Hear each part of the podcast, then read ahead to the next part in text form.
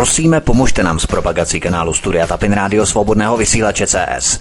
Pokud se vám tento nebo jiné pořady na tomto kanále líbí, klikněte na vaší obrazovce na tlačítko s nápisem Sdílet a vyberte sociální síť, na kterou pořád sdílíte. Jde o pouhých pár desítek sekund vašeho času. Děkujeme. Vítám vás, slyšíme se, halo, halo. Ahoj Martine, slyšíme se, přeju krásný večer všem posluchačům i tobě, svobodnému vysílači, respektive posluchačů svobodného vysílače a také čtenářů Aeronetu. Já tě zdravím, my jsme tady řešili ještě nějaké trochu technické problémy s panem VK, ale už je to všechno v pořádku a doufám, že nám vydrží spojení, takže nebudeme to zdržovat, začínáme pozdě, uvidíme, jak propojíme ta témata, do 9 hodin pojedeme fest. Takže eh, já vás zdravím a zdravím taky tebe VK, ahoj. Ahoj Vítku, ahoj Martine. Ahoj, ahoj. Doufám, že teda budeme, že, že dovysíláme, protože vysíláme prostě způsobem, že blokují už i prostě různý nám spojení. Takže doufám, že tohle to není poslední vysílání. Uh, prostě to, co se teď děje s, blokacím, s blokací různých webů a různých prostředků, komunikace, dorozumívání eh, je prostě hysterie, je to prostě forma nacismu a uvidíme teda, jestli nějakým způsobem to dokážeme ustát. No, takže já vás zdravím, všechny u poslechu. Uh, uvidíme, doufám, že to spojení vydrží. Takže se pustíme do prvního tématu. Já člověka poprosím, aby si trošku mrknul vždycky na Skype, jestli drží spojení, ale jestli se nevypadlo, protože ty potom třeba tam mluvíš tři minuty a ono to nejde, a vypadlo to, tak aby se občas mrknul na ten Skype, jestli to drží, abychom zbytečně neplývali časem. Já na to koukám pořád, no, pořád mám to vyvalený oči a dívám se na to, jestli to drží. Jasně, my se k tomu blokování webu samozřejmě taky dostaneme závěrem nebo uh, úvodem, no spíš závěrem této hodinovky, kterou právě teď začínáme po 8 hodině, výjimečně takto pozdě, kvůli technickým poruchám a potížím. Nicméně pojďme na první téma, které tady máme v rámci Ukrajiny. Jak jinak? Ukrajinský poslanec totiž obvinil prezidenta Zelenského ze zadržování obyvatel Kijeva před evakuací, aby měl dostatek živých štítů před ruskou armádou. Situace je pro Kijev neudržitelná. Zelenský v zoufalství natočil další video na zelené plátno, kde v angličtině purcoval s blblou západní veřejnost, aby vyšla do ulic a požadovala po svých vládách vojenský zásah na Ukrajině. Mariupol je už v rukách ruské armády. Západní propagandistická mašina se začíná zadrhávat. Ohledně té propagandistické mašiny mě vážně fascinuje VK, jak na mainstreamu jedou brutální sugerovanou propagandu o Ukrajině. Dokonce už i, to možná si taky zaznamenal, přejmenovali korunovační ulici v Praze na ulici ukrajinských hrdinů, takže všichni, co tam bydlí, asi budou muset mít občanky, firmy, prostě paka v jednu hodinu v noci. Je to práce Zdeňka Hřiba a Jana Číže, eh, Čižinského. A dokonce už na férovku hovoří o tom na mainstreamu, jak začlenit ukrajinské děti do českých škol. Takže oni už prostě počítají s tím natvrdo, že tu 300 tisíc Ukrajinců zůstane natrvalo, protože proč by uprchlíky tak rychle chtěli nahnat do českých škol? Rozumíš tomu? No je to proces The Great Replacement, velká výměna. To se týká nejenom eh, obyvatelstva křesťanského původu, ale i slovanského původu. The Great Replacement je projekt, eh, kdy slovanské obyvatelstvo má být vystěhováno ze středoevropských území. A pokud se nepovede vystěhování, má být geneticky rozmělněno. A proč Ukrajinci? Z jakého důvodu? Však jsou to také slované. Někdo řekne, že. No, to má velký přesah. Ti, kteří prchají z Ukrajiny, tak se dělí na dvě skupiny. To jsou ti, kteří opravdu jsou maximálně ve stavu, že mají rozbombardované baráky, utíkají před nacisty z toho jihovýchodu té Ukrajiny, kde za posledních 8 let řádili jednotky a oddíly Azovu, které, které se de facto privatizovaly skoro jednu třetinu území Ukrajiny pod svým velením a vedením. Eh, každopádně to je ta jedna skupina těch, kteří potřebují pomoc. Druhou skupinou jsou prchající neonacisté. Bojůvky, které zjistili, že proti ruské armádě to už není žádná legrace, vzali nohy na ramena a teď prchají spolu s tou první skupinou do evropských zemí. Mohl o tom konec konců i Sergej Lavrov že do Evropy odhadem dorazí přes půl milionu neonacistů, kteří prchají před ruskou armádou. To je ta hrozba, bezpečnostní hrozba. Neonacistické procesy, ty ukrajinské, vycházejí z takzvaných jednotek národního osvobození UPA z do druhé světové války, tedy od banderovců. Heslo Slava Ukrajiny je heslo, které vzniklo v roce 1941 při založení UPA. Je to banderovské heslo. V roce 1943 jednotky UPAB, čili eh, banderovci, provedli obrovský masakr na Voleni. Eh, v prostoru, že Haliče, ale tady mluvíme o západní Ukrajině dnešní, takzvaný volinský masakr, kde eh, byly povražděny tisíce a tisíce Poláků, ale zároveň i Čechů. Eh, brutálním způsobem. To tady nebudeme vůbec eh, rozepisovat. A když zabíjeli a podřezávali a hřebíkama na vrata přibíjeli děti, že polských a českých rodin, že strašný, brutální činy, tak řvali slava Ukrajiny, slava Ukrajiny. To je nacistické heslo. Tenhle výkřik. Slava Ukrajiny. A podívejte se, tohle heslo řevou politici, malé děti, dorost, někteří, e, ti, kteří vylezli ze škol a tohleto je v hodinách dějepisu nenaučili. E, nemluvilo se o tom samozřejmě. A mm, smutný je pohled na lid ten, který nezná svých dějin a je nucen si dějiny zopakovat na vlastní kůži. To jsou procesy, které uh, čekají Českou republiku, čekají Slovensko. Polsko především, především Polsko, kde antisemitismus je zakořeněný a kde nacisté budou vítáni s otevřenou náručí, samozřejmě. Ale nejenom hm, židé, že terčem útoku neonacistických skupin. Ono to bude posunuté do jiné roviny. Terčem útoku budou uh, především lidé s opozičním názorem. Lidé, kteří mají jiný názor na uh, to, jak by měl svět vypadat, jak by měl fungovat, kteří mají jiný názor eh, na ten eh, program Drang nach Osten, tedy tažení na východ proti Rusku. Lidé, kteří třeba říkají, že v Evropě by měl být mír, lidé, kteří říkají, že by se měla používat diplomacie, dobré vztahy s Ruskem, dobré, dobré vztahy se Západem, dobré vztahy eh, v rámci rozvíjení obchodních vztahů a Eh, kulturní výměny, to znamená, kdokoliv by tohleto dneska říkal a prosazoval, bude okamžitě onálepkován. Je to pro ruský agent, je to pro ruský troll, je, je placený Putinem, je to agent vyslaný z Kremlu, je nebezpečný, musíme ho zablokovat, nemusíme ho umlčet, když to nepomůže, musíme ho kriminalizovat a když to nepomůže, musíme mu podřezat krk. Nebo mu přivodit nějakou nehodu, že jo, to oni umí.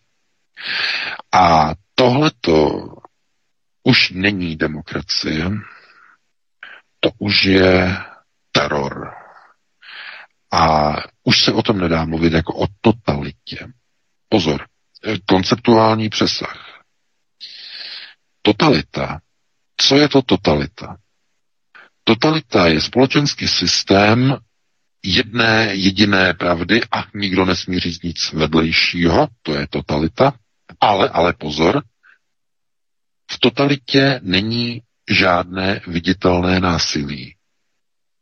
Totalita si totiž dává velmi záležet na tom, aby se zdálo a byl navozen dojem, že je demokracie, že je všechno v pořádku, všude je ordnung, všude je pořádek.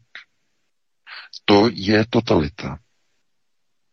Ale ve chvíli, kdy probíhají na ulicích pogromy, ve chvíli, kdy probíhají útoky mezi lidmi kvůli tomu, že někdo má tady něco má nalepeného, eh, tady tam něco řekl, když útočí lidé mezi sebou na ulici, když politici útočí mezi sebou v přímém přenosu, eh, kvůli tématu, že e, války Ukrajiny a tak dále. Když vidíme premiér který v přímém přenosu lže a pomlouvá různé weby, že jsou placeny Kremlem a podobně, tak pozor, to už není totalita. E, to už je chaotický proces řízení, to znamená, ten režim už se netváří a ani nesnaží se tvářit, že zvládá procesy řízení, ale všechno přechází do procesu, do procesu teroristických e, způsobů ujímání a chápání se moci. To už je teror. A jestliže někdo za nakreslení písmenka, ať už je to písmenko V, nebo písmenko Z, nebo X, nebo já nevím kolik jich, ty ruské jednotky tam mají nakreslených, písmenko O, že jo, taky. E, tak e, když tohle to někdo má nakreslit nebo nakreslí, tak mu státní zástupce vyhrožuje obviněním z podpory genocidy nebo genocidia, nebo tak nějak tak to už eh, není ta totalita. To už je teror. To už je manifestace teroru, to znamená terorového řízení, kdy ten režim už se nesnaží předstírat, že používá demokratické principy v totalitním způsobu a smyslu slova. Ne, už se o to nesnaží. Už se snaží pouze vyvolat mezi obyvatelstvem strach. A to už není totalita. Pozor, totalita eh, se snaží lidi vychovávat k naprosté drezuře a poslušnosti tak, aby ti lidé pomáhali tu totalitu sami budovat a byli spokojení s tím málo omezeným, ohraničeným, co mají a byli součástí toho obrovského konglomerátu režimu totalitního. Ale tohoto, co všechno vidíme okolo sebe, vidíme to okolo sebe na veřejném prostranství, vidíme to okolo sebe v médiích, vidíme to ani nedoporučuji pouštět různé televize a další dezinformační vysílače vůbec, ale jenom se o to otřete, jenom někde spatříte a už vidíte zkrátka e, tu fašizaci a teď fašizaci, že jsme vysvětlovali minule, fašizace, nacizace.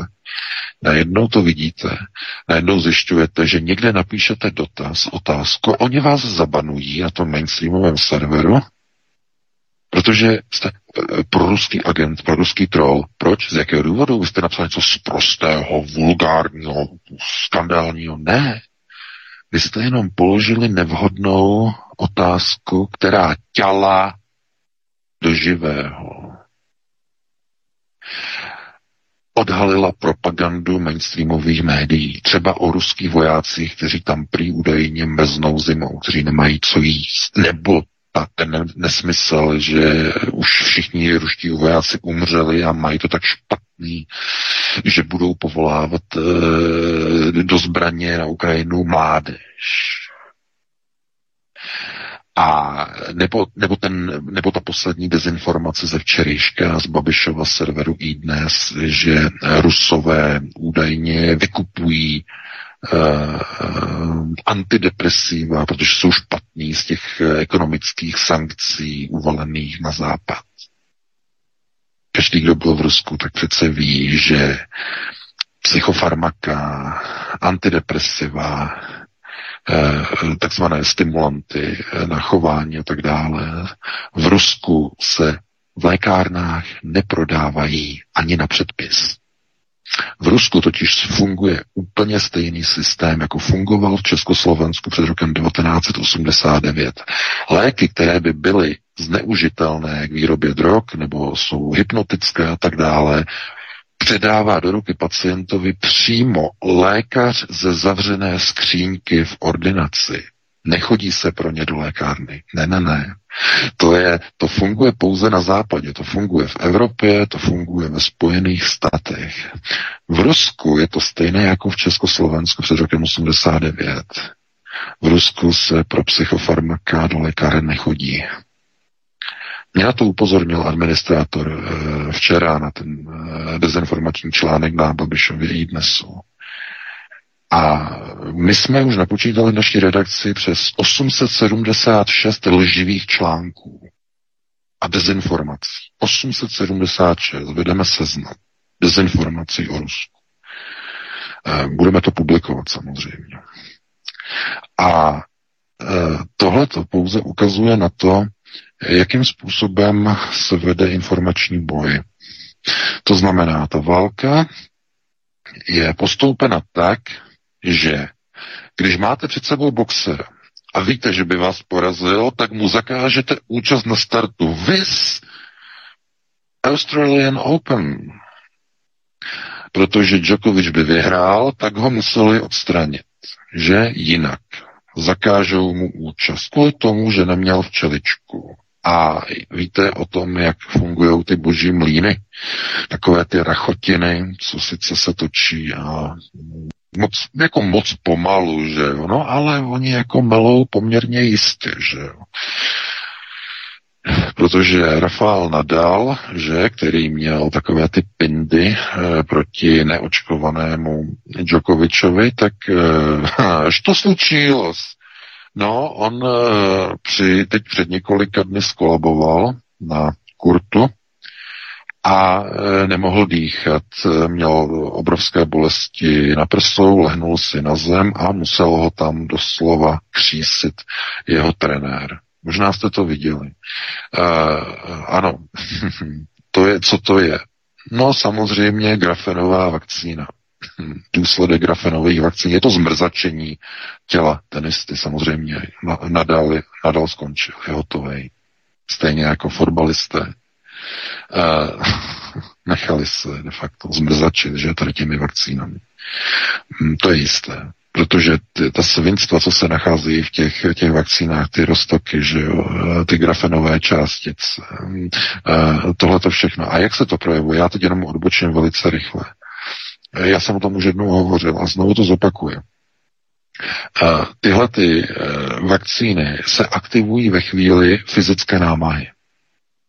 To znamená, když jste normálně jakoby v klidu a máte takové to sedové zaměstnání, typu sedíme v kanceláři, tváříme se, že něco děláme, e, skončí nám směna, potom si někam jdeme e, nakoupit, potom jdeme domů, díváme se na televizi, nemáme žádný velký fyzický výkon, ani do těch schodů nejdeme, protože používáme výtah, ani do toho krámu nejdeme, používáme auto a když nemáme auto, jezdíme metrem nebo jiným přibližovadlem, že? Takže nemáte ten fyzický výkon. A teď si představte nějakého hipstra, že jo, kterému prdne v hlavě a řekne si, budu sportovat, magor začne běhat, že jo, řekne si, zaběhnu si nějakých 10 kilometrů. V půlce on tam ještě ani není, že jo, on uběhne 3 kilometry, on spadne na zem. Srdeční infarkt. Proč? No, on si zrychlil krevní oběh.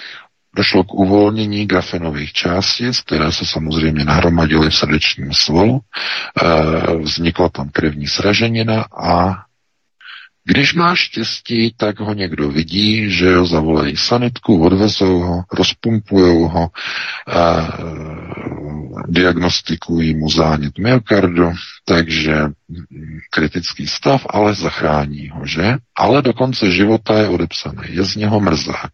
Mrzák eh, ve smyslu, že to není vidět, ale on vypadá zdravý, ale do konce života už nesmí sportovat, nesmí nic zvedat, nic těžkého, nesmí popobíhat, nesmí jezdit dokonce ani na kole a tak dále. Lidé, eh, kteří prodělali eh, zánět myokardu, mají tady ty zákazy. Mnoho z nich do konce života. Někdo jenom po dobu jednoho roku, když se ukazuje, že z toho lepší, chodí na kontroly samozřejmě, že jo, chodí na takový ty, uh, ty, takový ty běhací pásy, že jo, je připojí na EKG, tohle to všechno, oni teď běhají, přidávají rychlost a sledují vlastně, jak reaguje srdce a tak dále, a tak dále.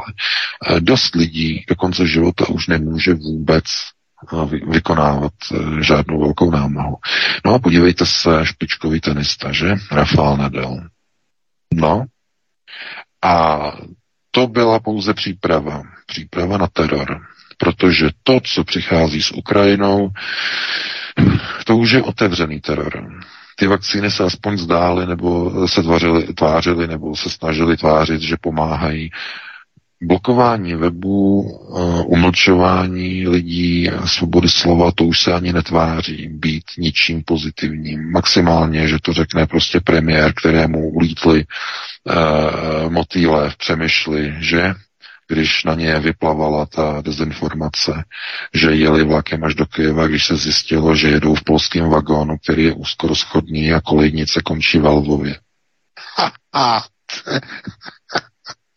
My jsme potom psali do několika redakcí, jestli se omluví Aeronetu, že nás pomlouvali, že dezinformujeme, ale to je, to je jenom takový trolling, že jo, že se nám nikdo neomluví, že to jsou všechno. Nebudu říkat ani něco, protože ještě by se rozbrečeli, že jo, snowflakes. Takže eh, my musíme především se dívat na tu současnou situaci takovým způsobem, že ta společnost eh, došla do takového stádia, do takového okamžiku, kdy je ochotná přijímat cizí etnikum, to znamená Ukrajinci, že České republice a velká výměna, že obyvatelstva. Eh, ta velká výměna obyvatelstva, ten koncept, eh, tedy the Great Replacement, je součástí mm, onoho procesu Klause Schwaba. Ale tam je určitá nepochopení. Ten, ta velká výměna se netýká jenom eh, výměny eh, určité části populace za arabizovanou společnost, že Afričani, Aziati, eh, Černoši, všichni možní, prostě, že arabizovaná společnost. Ale pozor, ta velká výměna znamená i výměnu v rámci mozku a způsobů myšlení. My vám vyměníme myšlení. A výměna mozku, ta je ze všech těch eh, procesů velké výměny nejnebezpečnější. Možná jste zaregistrovali eh, ten průzkum, že nejvíce sankcí proti Rusku schvalují ti, kteří jsou očkovaní. To je velice zajímavé. Sice průzkum, který uh, ani nepřekvapuje. A to z toho důvodu, že přece ti, kteří byli očkováni, jsou ti, kteří souhlasí s režimem. To není žádné překvapení. Mnoho lidí si myslí, že to je chemicky zapříčiněno, oddůvodněno, že ta chemická látka něco dělá lidem s mozkem. Ano, ona dělá, ale ne v tomto smyslu, protože to je trošku jinak myšlený. Eh, když vy posloucháte to, co řekne režim a stoupnete se do fronty, že jo, a budeš pejlovačka, budeš pejlování, že a všichni se postaví do fronty, že jo, nechají si eh, rejpat eh, dvakrát týdně, třikrát týdně, že špejlí v nosu a uběhne nějaký čas a znovu se postaví do fronty a tentokrát na včeličku, že jo. A e, když potom někde jedou na kole nebo hrajou fotbal, tak skolabujou. Jsou poslušní tomu režimu. No a když režim řekne, e,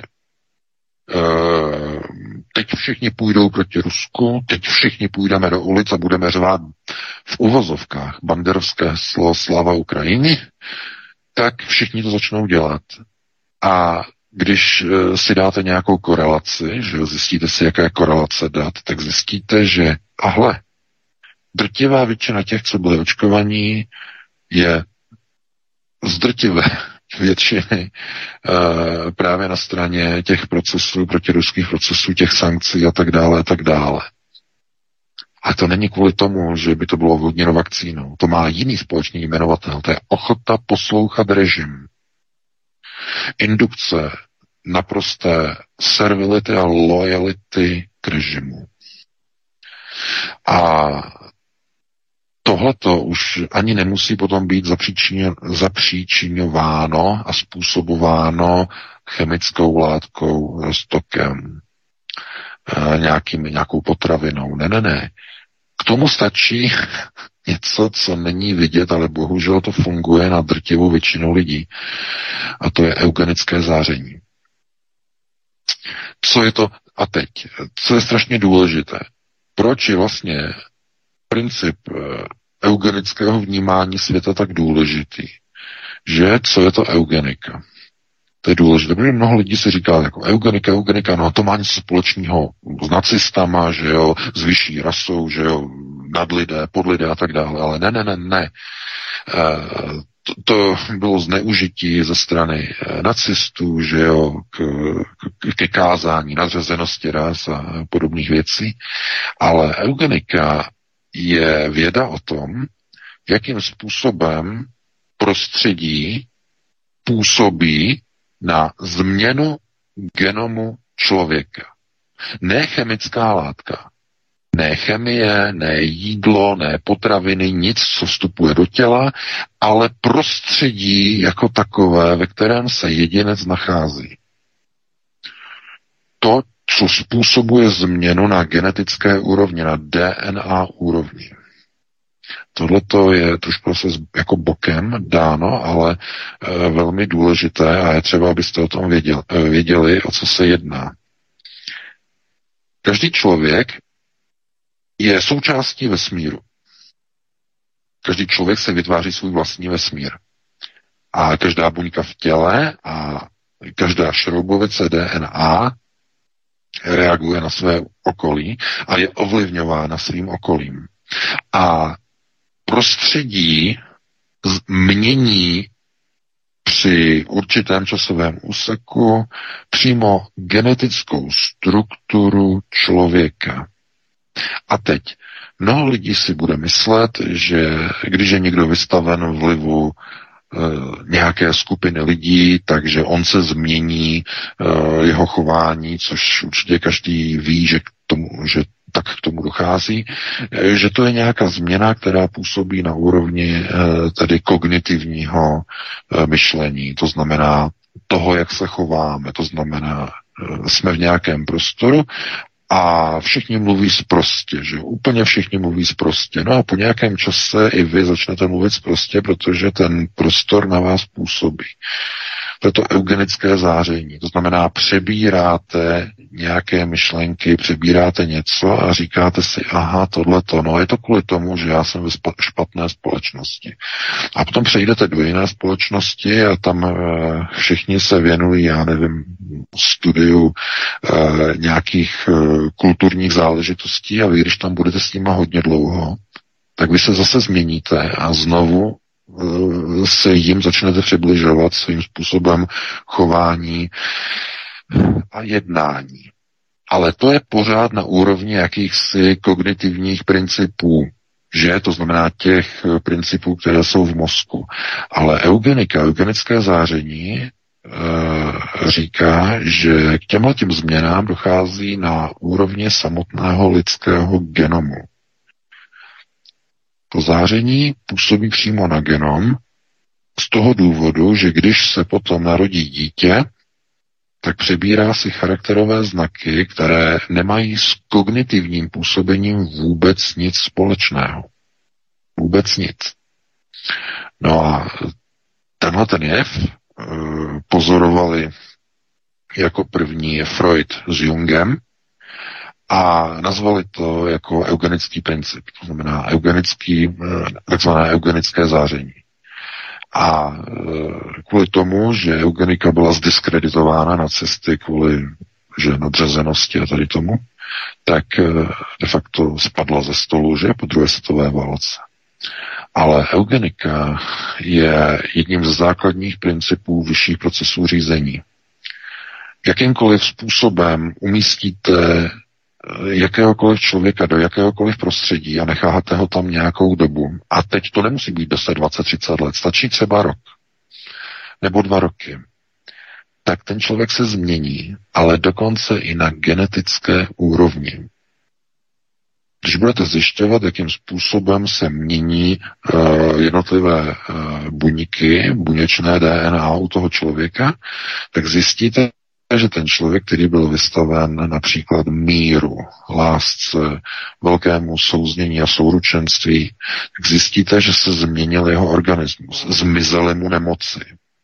Naprosto nevysvětlitelně. Zlepšila se mu slezina, zmizely lézy z jater. A lékaři si to neumí vysvětlit. To je proces eugenického záření. To znamená, to tělo reaguje na prostor, ve kterém se nachází. Aniž bych do něho vnikla nějaká látka, nějaké roztoky, prostě jenom to prostředí na něj působí. No ale nejenom k dobru, ale když ten člověk se nachází ve zlu, v prostoru zla, tak to zlo ho začne přeprogramovávat.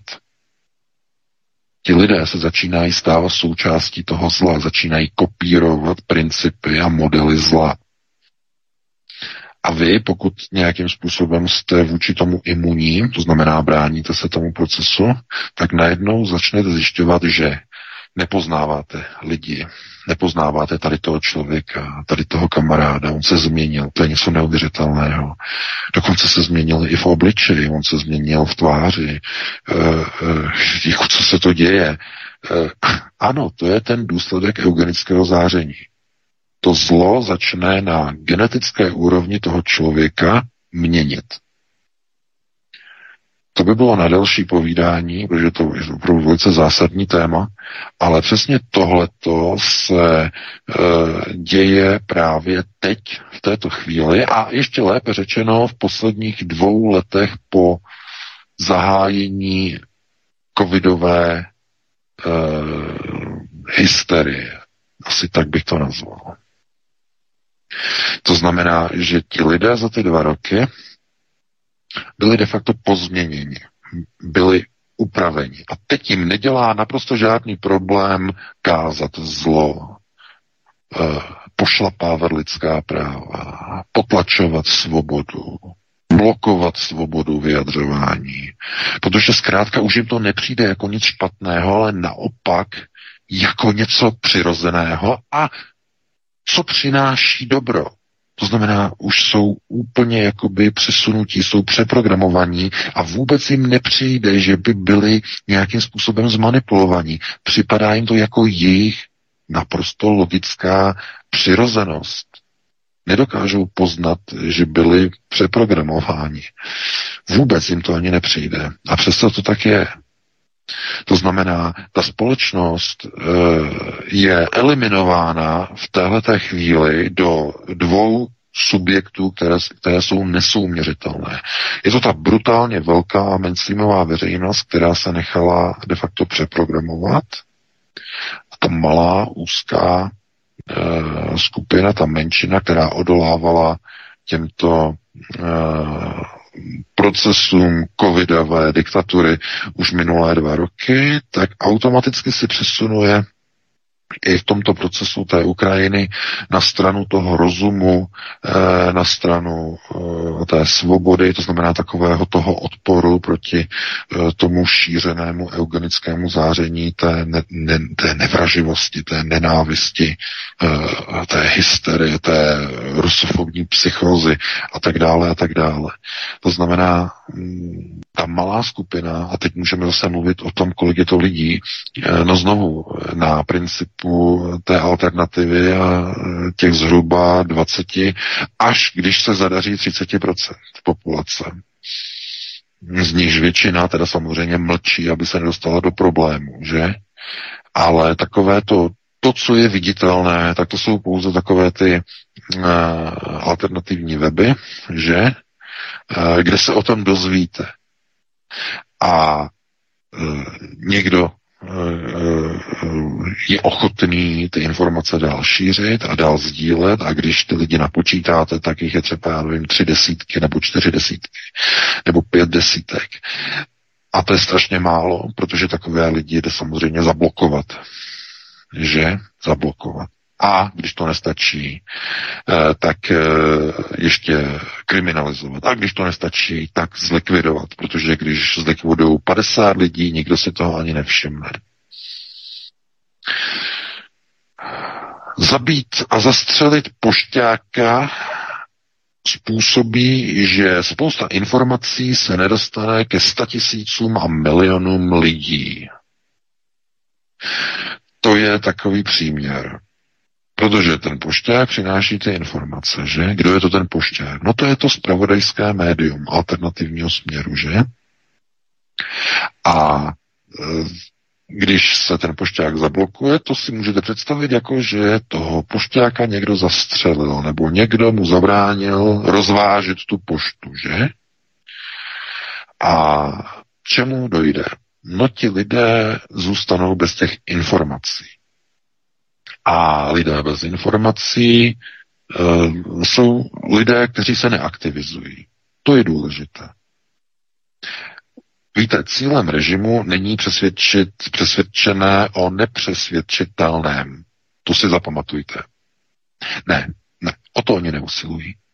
Jim stačí, že nebudete šířit to, co oni nechtějí. To znamená, nebudete informováni, nebudete vědět, to znamená zablokované weby, zablokované servery alternativy, nebudete vědět. A najednou se to stává technologickým bojem. To znamená, jakým způsobem technicky je možné blokace obejít. K tomu potřebujete lidi, k tomu potřebujete mm, schopné administrátory, že samozřejmě. Ne každý to má. A já se zeptám, kdo, to z vás, kdo, kdo z vás to má? Že, dámy a pánové, kdo z vás to má? Slovy Jiřího Parhubka. Tohle to je správná otázka, protože víte, že mnoho serverů se už nezvedlo.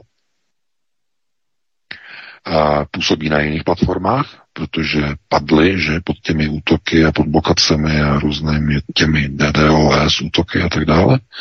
A neměli na to technické prostředky, že, nebo znalosti a tak dále a tak dále. To znamená, Tohleto je jenom ukázka likvidace těch nepohodlných informací ve společnosti. A oni, když vlastně zablokují tyhle ty zdroje, tak už můžou dělat co?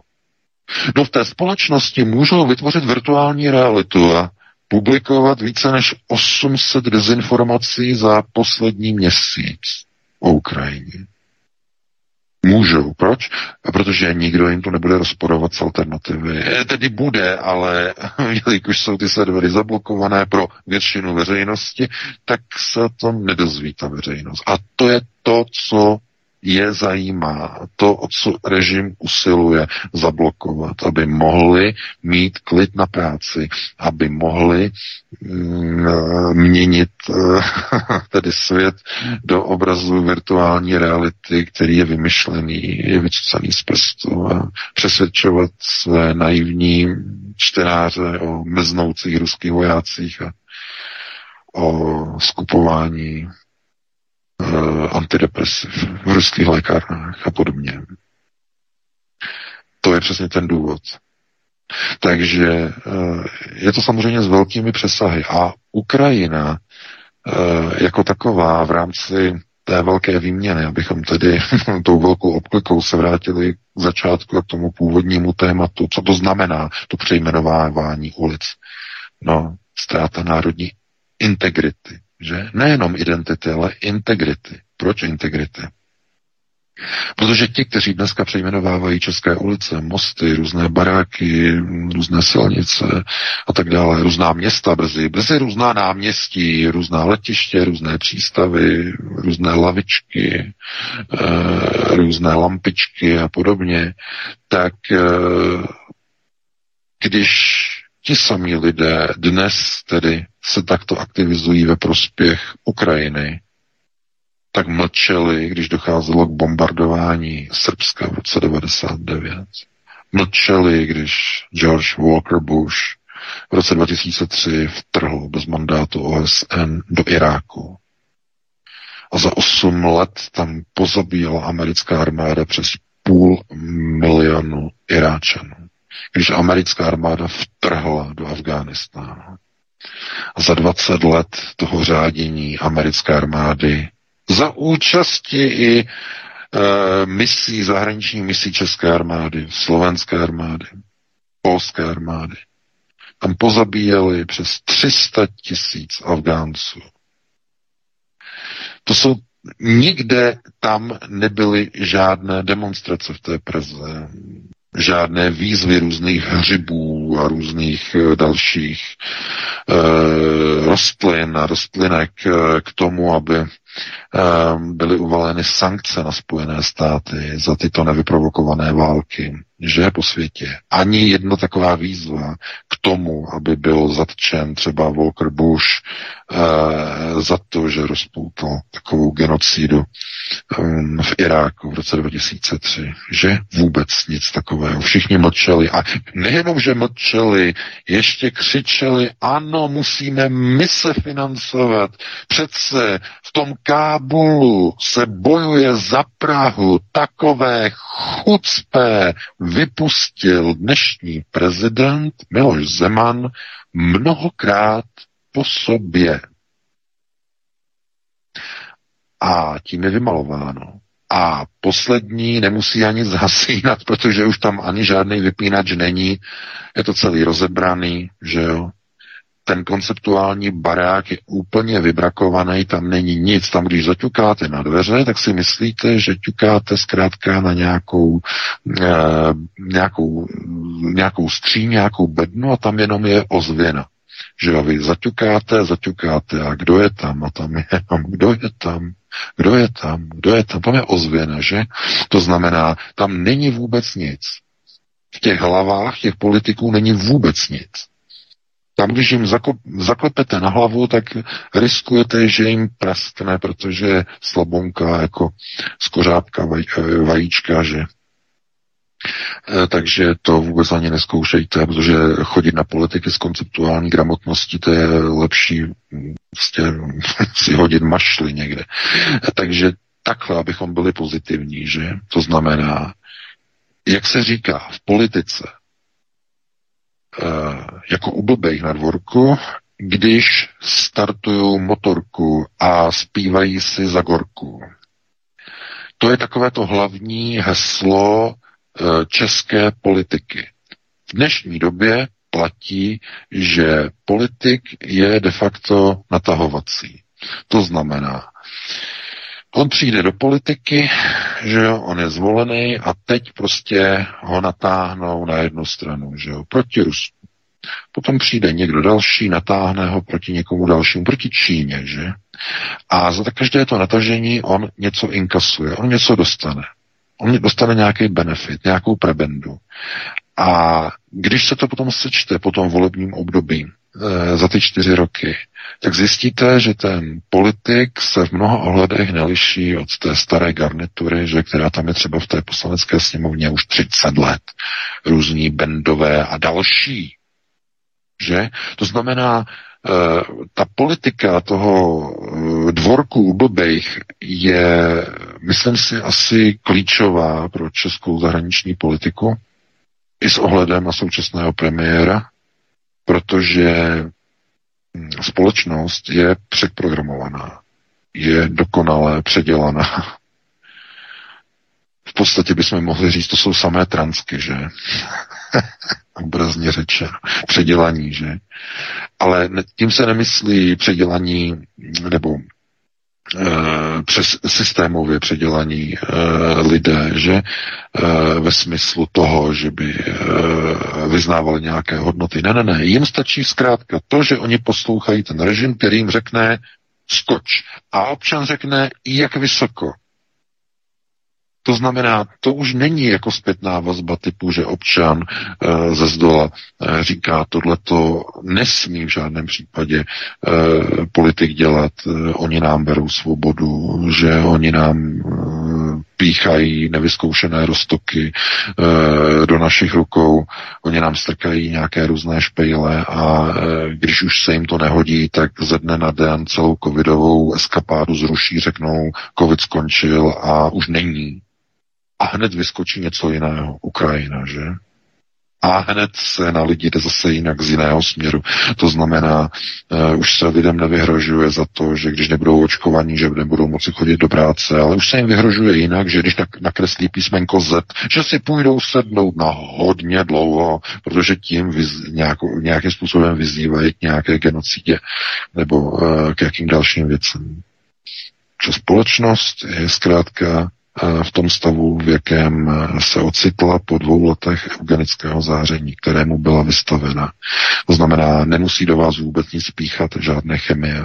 Stačí, když deno, denně na vás působila média, covidizační média, deno, denně, že je to tak. Deno, denně v televizi.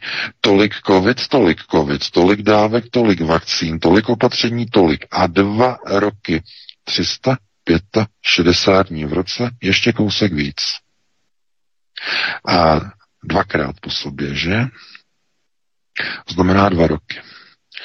A podívejte se, uh, za ty dva roky ti lidé jsou úplně přeprogramovaní. Ale k čemu? K vakcínám? No to taky, ale hlavně k něčemu jinému. K naprosté servilitě odanosti režimu a médiím aby věřili tomu i sebevětšímu nesmyslu a stupiditě, jakou mainstreamová média vypustí o hladovějících a zimou se třesoucích vojácích, o, o, o e, duchu, duchovi Kijeva, nebo o helikoptérách, které byly sestřeleny hrdinskou ukrajinskou armádou, že videa z počítačové hry Arma 3, zrovna dneska uveřejněná, že generálním štábem ukrajinské armády. Ten vítězný, hrdiný ukrajinský generální štáb, že ten vítězí takovým způsobem, že musí publikovat záběry z počítačové hry, aby měl aspoň nějaké úspěchy. Na tom bitevním poli té Ukrajiny, kde utíká, utíká před Rusy, že, že, už, že už ani nemůže, že už nedýchá, že už nedýchá, že Ukrajina, jak dopadla. Takže tam oni to rozbombardují, tam oni uh, si udělají z toho vojenský prostor a uh, Ukrajinci se odstěhují samozřejmě za lepším. Uvítají, že se budou moci ucházet o pracovní místa českých, slovenských, polských občanů. Vždyť přece víte, jak se před dvěma roky český průmysl stěžoval, že potřebuje 30 tisíc dalších víz pro občany Ukrajiny, protože je nedostatek dělníků v průmyslu. A proč je nedostatek dělníků v průmyslu? No a přece kvůli tomu, že e, české firmy, české podniky, české závody nechtějí na těch pracovních místech české dělníky platit více. Vždyť přece Češi dostávají jenom třetinové mzdy, že ve srovnání s Německem. Přece jim nebudeme dávat více, tak tam co uděláme? No, dáme na jejich místo Ukrajince. Oni tam budou dělat za čtvrtinové mzdy. Ještě na tom vyděláme. Ať je to pěkně macaté, ať to z toho pěkně sype, že si řeknou průmyslovčíci. A mají to. Teď budou mít tolik pracovní práce a tolik pracovních uh, příležitostí je zaměstnat za takové malé peníze, protože jich je jako psů těch Ukrajinců. A ten tlak na snižování mest bude strašný ve firmách. Strašný. A kdyby jenom ve firmách, kde se maká ručičkama, že? To bude i, v, to bude i na e, úrovni administrativy, na úrovni státních organizací, na úrovni státních úřadů, na úrovni bank, na úrovni že e, nemocnic samozřejmě. Česká sestra za kolik pracuje? Za 38 tisíc, za 40 tisíc hrubého? Když tak mě opra- opravte. Jak se to různě mění, že za kolik pracuje česká sestra. No ta ukrajinská, až se naučí tak trochu e, krapet česky, no tak za půl roku, že? No ona se řekne o 30, o 10 tisíc míň. Česká sestra půjde do, do psích. Stane výpověď. Takhle to bude všude. To znamená, jestli si někdo myslí, že e, nasunování lidí z Ukrajiny, že e, je nějakou formou nějaké multikulturní výhry, tak je větší idiot, než jsem si myslel. Nasunování Ukrajinců je indukcí chudoby do Evropy. Mohutné indukce, kterou zaplatí samozřejmě každý obyvatel Evropy. Úplně každý. Takže takhle jsme to jakoby uzavřeli, eh, to první téma. Vítku máme 2050. Eh, ono je to univerzální konec konců, eh, protože situace na Ukrajině že má velké přesahy zpátky do Evropy. Takže bychom se možná pustili ještě do jednoho tématu. Určitě Vegátové, to téma je poměrně krátké a myslím, že si zaslouží, aby bylo zmíněné v našem pořadu, protože je to velmi důležité. Konec legrace pro Evropu. Rusko s okamžitou platností zavádí Petr Rubl. Kreml kopíruje kroky Richarda Nixona jako přes kopírák. Nepřátelské země mohou ropu a plyn nakupovat od Ruska už jen a pouze v rublech. Sankce proti Rusku se najednou stávají válkou proti petrodolaru. Evropu čeká surovinová krize jako v polovině 70. let. Autem do práce jen podle dnů a podle sudých a lichých čísel SPZ. Povinný home office na tři dny v týdnu. Děti ve školách jen na jaře a v září, zbytek homeschool. A vepřové jen v neděli přes týden potravinové poukazy. A Rusko s Čínou už nikdo nezastaví v rámci jejich růstu. Takže typický příklad, kdy se stupidní sankce obrátí proti jejich tvůrcům, v podstatě my se pořád nabíháme na vidle jako Evropa, to znamená, že ta indukce chudoby uh, má naprosto jasný rozměr a naprosto jasnou dimenzi i v tomto pohledu. To znamená, že nejenom práce, ale i tohle to je přímo programované v rámci globálního řízení. Ano, samozřejmě, samozřejmě, zcela jednoznačně, e, protože indukce chudoby je nezbyt, nezbytná k zavedení bezhotovostního příjmu a digitální ekonomiky a bezhotovostního příjmu. To je toho, toho zejména. To je naprosto nezbytné. E, v bohaté společnosti totiž toto nelze de facto vůbec jako zavádět. Ehm, co je důležité? Uh, možná jste zaregistrovali uh, tu informaci na Slovensku, že tamní uh, ministrině, já teď opravdu nevím, jak ona ona se teď jmenuje, se mi radši nebudeme říkat, nebudeme. Uh, no, uh, takhle. Ona chce nakoupit slovenským uh, důchodcům tablety. Naučit je zpracovat s tablety. Jo, jako, no, z počítači, tablet, ne jako tablety, tablety, že jako důchodci berou tablety, pilulky každou, od rána do večera, ale já myslím jako tablety, jako normálně tablety e, na šmrdlání prstem, že jo, to jako, jako přerostlají telefon, že jo, aby to bylo každému jasný. No, e, takže chce nakoupit tablety pro slovenské důchodce a e, aby jako získali e, tuhletu IT gramotnost, že to znamená ovládání počítačů a tak dále. Ale co oni, jako proč oni to chtějí? Za 70 milionů eur. Že? To je ta informace. Jak, co, co oni tím sledují? No, sledují tím především to, že když se naučí těch důchodci pracovat s těmi tablety, tak je možné zavést elektronické volby. Proč důchodci? Proč to nerozdají ty tablety jako všem lidem, že nakoupí a rozdají. Konceptuální gramotnost. Že jo, cvak, cvak, teď to, drm, teď to drmolí, že jo, teď si ty kola, že jo, převody, teď se otáčí lidem, teď to cvaká, e, že proč, proč důchodcům. No protože důchodci tvoří největší volební elektorát v každé zemi. Minimálně z liberální demokracií, že? Největší volební elektorát. Takže když důchodci jako největší armáda voličů budou volit na tabletech elektronicky, tak je možné už definitivně fejkovat volby takovým způsobem jako vůbec nikdy v životě předtím. Elektronicky je možné ošéfovat hlasy od důchodců. Hotovo vymalováno a tam je světel, že byste to ani nezhasli. Že jo? V té hale konceptuální gramotnosti. Takže přesně o tom to je. To znamená, oni přesně sledují cesty k zavádění digitální ekonomiky, k zavádění bezhotovostní společnosti elektronických voleb. Že tohle to všechno oni sledují. Sledují to přes největší volební elektorát, to znamená přes důchodce. Nemyslete si, to, co probíhá nejenom v Polsku, i na Slovensku, všude vlastně, tak de facto je snaha o zavádění těchto těch prvků toho úžasného nového světového řádu. Že? To znamená zbavení lidí hotovosti, aby všechno bylo bezhotovostní, aby lidi šli ovládat, že? To je ta hlavní příčina, to je ten hlavní model. Takže eh, co jako nějakým způsobem eh, se teď vlastně jakoby přesouvá do různých jakoby modelů eh, takové té konceptuální gramotnosti.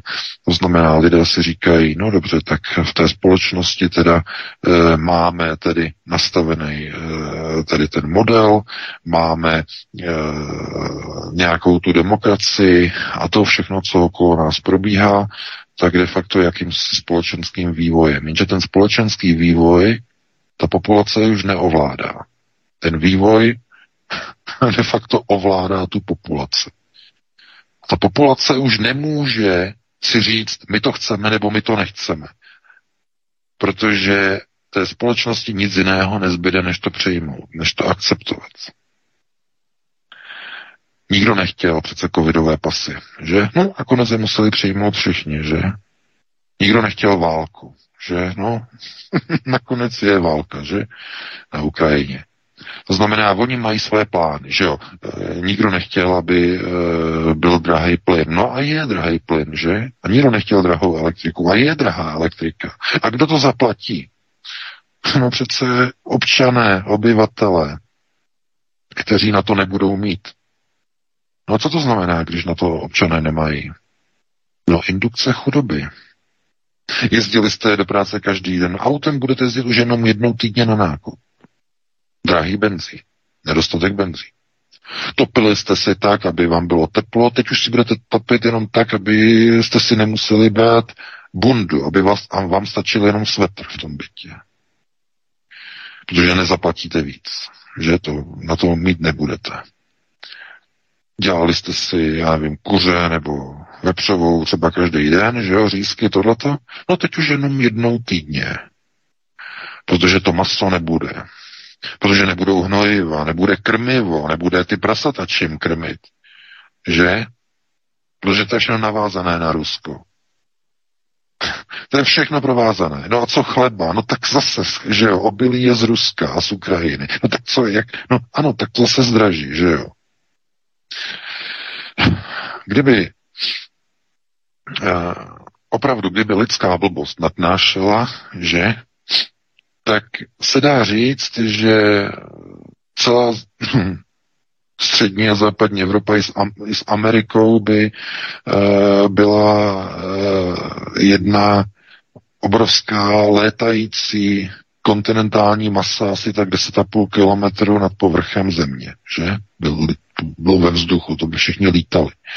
Celý kontinenty. Protože ta blbost by se dala doslova jakoby přesně jako vyjmenovat. A proč k tomu vlastně uh, jako uh, dochází a ti lidé s tím souhlasí? Musí přece vědět, co to bude mít za, eh, pro ně za důsledky, když budou uvalovat takovéhle sankce na Rusko. Nebude plyn, nebude ropa, eh, nebude obilí. Mm, a když bude, tak v takovém nedostatku za takové ceny, že si to nikdo nebude moci v tom původním objemu dovolit a lidé schudnou a už nebudou mít tak dobrý život. Proč stejně dělají ty kroky, které likvidují lidem dobrý život? Proč to dělají? Proč? Odpověď máte v Kalhunově experimentu s kolonií myší. Tam je odpověď. Na to video, na Aaron, to se podívejte, Kalhunov experiment, tam máte odpověď. E, to video odpovídá tuhleto otázku naprosto jasně. V nějaké fázi ta vyspělá populace myší, lidí, kohokoliv, začíná degenerovat. Začíná provádět kroky, které destruují vlastní blahobyt té společnosti. V rámci té degenerace ta společnost už není schopna si uvědomovat, co je přínosné a co je kontraproduktivní pro tu společnost. Nejsou schopni si to, si to už uvědomit A důsledkem je chudnutí, jsou krize a to je přesně to, co teď vidíme v celé západní civilizaci. Proces degenerace. Jinak zkrátka se na to podívejte, přesně jsme v té fázi. V té poslední závěrečné sestupné fázi degenerace a vymírání civilizace. Naší západní křesťanské civilizace. Ve chvíli, kdy si potomci obětí masakru ve Volini zvou panderovce do svých vlastních příbytků v České republice a v dalších státech při zvolávání a vykřikování hesla Slava Ukrajiny, tak můžeme říct, že ve společnosti je dokonalé konceptuálně zhasnuto. Někdo zhasnul a už nerozsvítí. Tam je tma. A do tady toho stavu se nesmíme nikdy dostat minimálně část společnosti na alternativě, protože ta tma vzniká ve chvíli, kdy nepřítel ovládl vnitřní kruh rodiny. V těch rodinách, kde je hotovo, tam všichni mají vakcíny, tam všichni křičí proti Rusku, tam všichni s velkou radostí budou platit stonásobné ceny za plyn, 50násobné za ropu, tam všichni se uskromí, tam všichni budou chcípat, tam všichni budou degenerovat, všichni pospolu s velkou radostí, s jásáním, s poskakováním a s křičením, ať žijou hřiby. Přesně tak.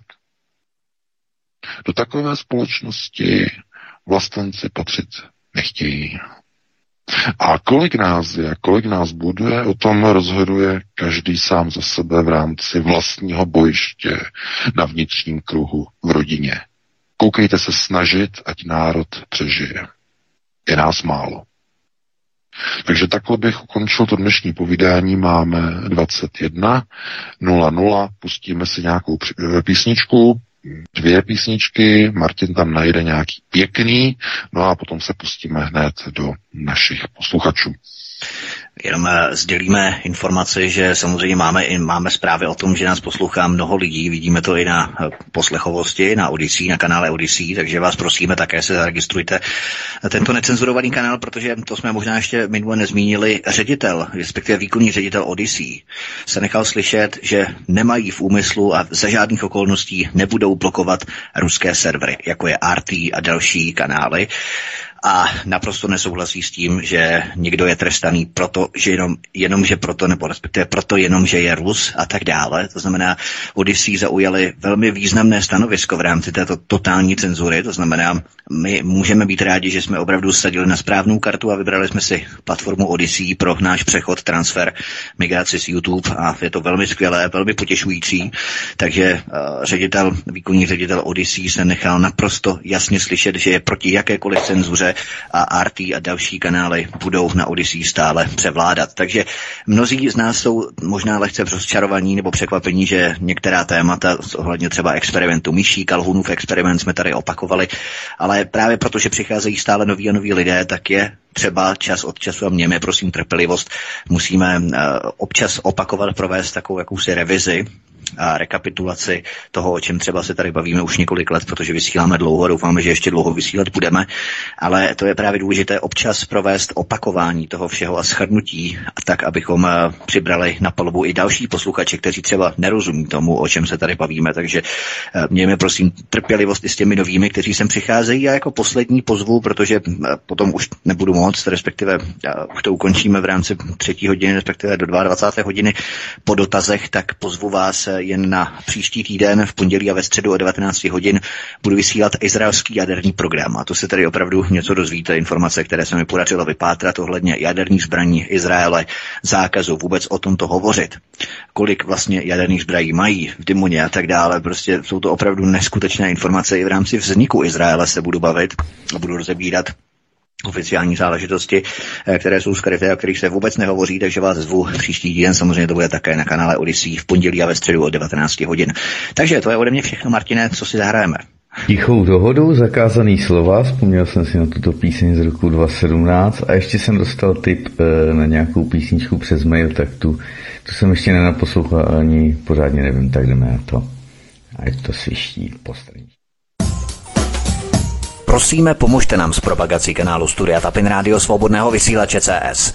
Pokud se vám tento nebo jiné pořady na tomto kanále líbí, klikněte na vaší obrazovce na tlačítko s nápisem Sdílet a vyberte sociální síť, na kterou pořád sdílíte. Jde o pouhých pár desítek sekund vašeho času. Děkujeme. Tak, připojím prvního volajícího teď už do vysílání. Hezký večer, svobodný vysílač, můžete položit dotaz. Dobrý večer, Eh, tady Daniel, zdravím vás pánové ze Švédska. Eh, měl bych takový, měl bych postřeh a navážu na to, navážu na to otázkou. Eh, v posledních letech jsem využíval k vyhledávání citlivějších informací DuckDuckGo, vyhledávač, a ten rozdíl byl, byl vidět například v roce 2016 při vyhledávání informací o Trumpovi a Hillary. Bylo, ten rozdíl byl ještě patrný mezi Googlem a DuckDuckGo i v posledních volbách Biden a, a Trump, ale v posledním roce jsem zaznamenal, když jsem, eh, když jsem vyhledával nějaké citlivější informace třeba o Luku Montanierovi nebo Robertu Melonovi, takže ty výsledky mezi Googlem a DuckDuckGo se za tolik nelišily. A pro okolností před něk, ně, několika týdny jsem viděl, jsem viděl video s názvem DuckDuckGo už je DuckDuckGone a to pojednávalo o tom, že CEO vyhledávače DuckDuckGo se vyjádřil, že budou zavádět algoritmy na, na omezení ruských dezinformací a tak. Tak jsem se chtěl zeptat, jestli k tomu máte nějaké postřehy a jestli byste ještě měli nějaké doporučení na, na necenzurovaný vyhledávač. Já jsem mm-hmm. něco, něco zase o, o Brave, že ten by ještě mohl podávat jakž tak, jakž tak ne, neproceděné výsledky. Tak eh, a takhle otázka, no. Děkuji vám. Dobře. Pěkný večer. Díky, hezký večer. Aha, to, to je otázka na našeho administrátora, to se ptáte úplně někoho, někoho jiného. Já jsem tady od jiných věcí, jo, tak já se potom můžu zeptat administrátora, jaký má na to názor, jo, já nevím, co se ptáte na jiný téma. Takže já nevím, jak bych to teda, takhle bych na to odpověděl a jestli ty víš Vítku něco o vyhledávačích, tak e, můžeš říct, jinak bychom se pustili do dalšího volajícího. Nevím nic blížšího o vyhledávačích, každopádně už se těším, až tady vznikne, respektive jak se tu rozjede v rámci české mutace ta síť eh, Donalda Trumpa, i když Donald Trump je také cinknutý samozřejmě tvrdě v rámci židovské lobby a máme informace právě, že i eh, dělal kšefty, jak šeftařil s eh, indonéskými politiky, kteří byli napojení na islámský stát, připravují o tom pořád, to je docela masakr, ale aspoň nějaká necenzurovaná sociální síť tady bude, když nevyhledávač, tak aspoň tam samozřejmě množství alternativy samozřejmě odejde, jakmile to tady bude spuštěné. Ale půjdeme na další dotaz. Dobře, dobře. Připínám do vysílání. Hezký večer, svobodný vysílač. Můžete položit dotaz. No, dobrý večer, máte tam divný spojení, teda nějaký, hrozně to tam šumí. A chtěl jsem se teda zeptat, můj dotaz zní, jestli měl nějaký hlubší ezoterický nebo duchovní význam, když to ta slavná madla zapíchla den před výročím bombardování Jugoslávie. Děkuju. Dobře, Pěkný večer. Dobrý dotaz, dobrý dotaz, děkujeme. No, no, no, to má samozřejmě ty přesahy, protože ona zemřela 23. a právě 23. to bylo 23 let od toho bombardování. to je taková, taková, taková, taková drobnost, že číselná, numerická, poměrně děsivá. Takže ano, ono to funguje ty boží mlýny, opravdu, že jo, boží mlýny AS, že jo, akciová společnost. Pán tam sedí nahoře, říká si sakra práce, že jo, co s tím budeme dělat. A oni to roztáčí, že jo, strašně pomalu, že jo, takže jo, tam se taky pracuje jinak, že jo, to není, nejsou žádný stachanovci, že jo, ale oni prostě jako melou takovým způsobem, že po těch 23 eh, letech eh, toho 23. si řekli, hm, dneska by to šlo. Tak připojuji. Svobodný vysílač, dobrý večer. Halo, dobrý večer. Tady u telefonu, no, zeptat, Dobrý večer, pane VK. Prosím pěkně, vy, vy jste hrozně špatně slyšet, jako kdyby to bylo z kastrolu. My vás totiž no. neslyšíme a hrozně špatně rozumět. Tak jestli můžete blíž mluvit k mikrofonu. No, e, jestli v Rusě, slyšíte mě? Teď už lépe, Je to mnohem lepší, děkujeme. Jo, jestli i v ruské politice je stejné myšlení, že se nikdo nebude zajímat o Slovany a nechají nás časem vyhubit, když nevidíme do mostu Putina, ale jestli stojí vůbec za e, právo Slovanů nebo jede celosvětovou agendu proti Slovanům. Děkuji za odpověď, děkuji na stranu. Děkujeme. Děkujeme. Přesně o tom hovoříme mnohokrát, velmi často VK. Zopakujeme to. Stručně. No, já jsem to dotaz slyšel e, jako z letadla.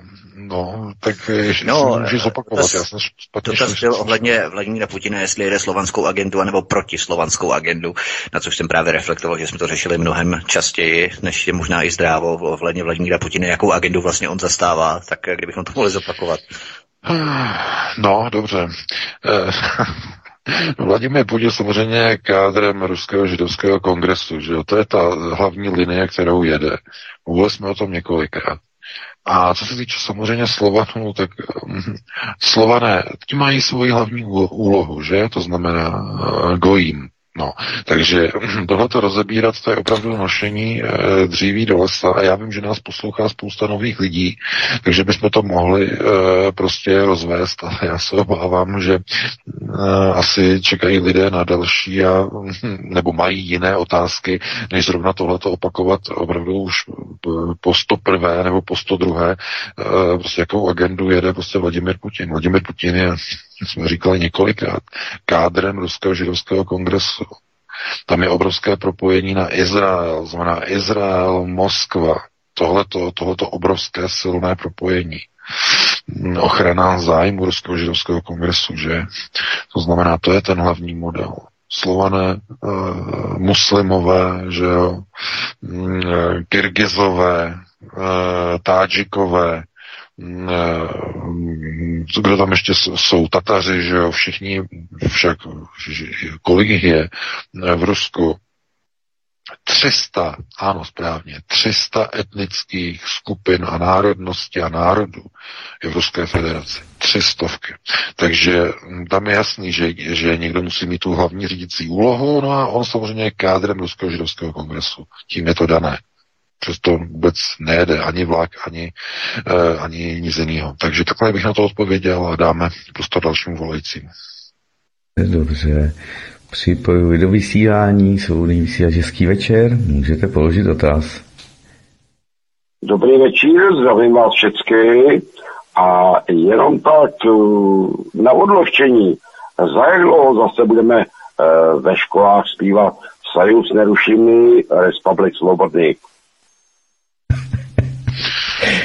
No. Možná něco v ukrajinštině budeme zpívat, ale každopádně děkujeme, hezký večer. Díky zatím. Hezký večer. Já vám děkuji. Jak, jak to bude, no. Ono to třeba jako není ani eh, možná tak daleko, protože jestli uh, Vladimír tam neskončí a neuzavře uh, tu operaci hodně rychle, tak uh, Poláci vyrazí na Ukrajinu sami za sebe i s pomocí české a slovenské armády. To je ta dnešní nová informace, že se o tom uvažuje. Dneska to přinesla polská média, už oficiálně.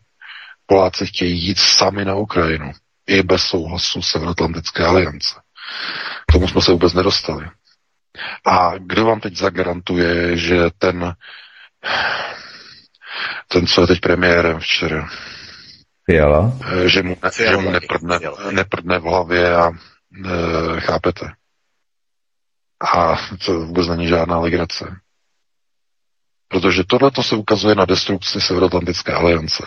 Ukazuje se, že ta skupina těch odhodlaných, že sebevrahu v uvozovkách, nebo ne v uvozovkách, dvakrát potrženo, že s, vykřič, s vykřičníkem na konci ještě, s macatým, chucpatým. To znamená, eh, oni jsou přesvědčení o tom, že je třeba válčit na Ukrajině. Že je třeba pomoci divadelníkovi, že komediantovi Zelenskému. Ono nestačí jenom točit eh, fejkovaná videa z Army 3 a e, na zelený plátno, že oni potřebují skutečná aktuální vítězství. Oni nemůžou před nám ustupovat, pokud chtějí něco zachránit. A co chtějí zachránit? No, liberální demokracie v Evropě.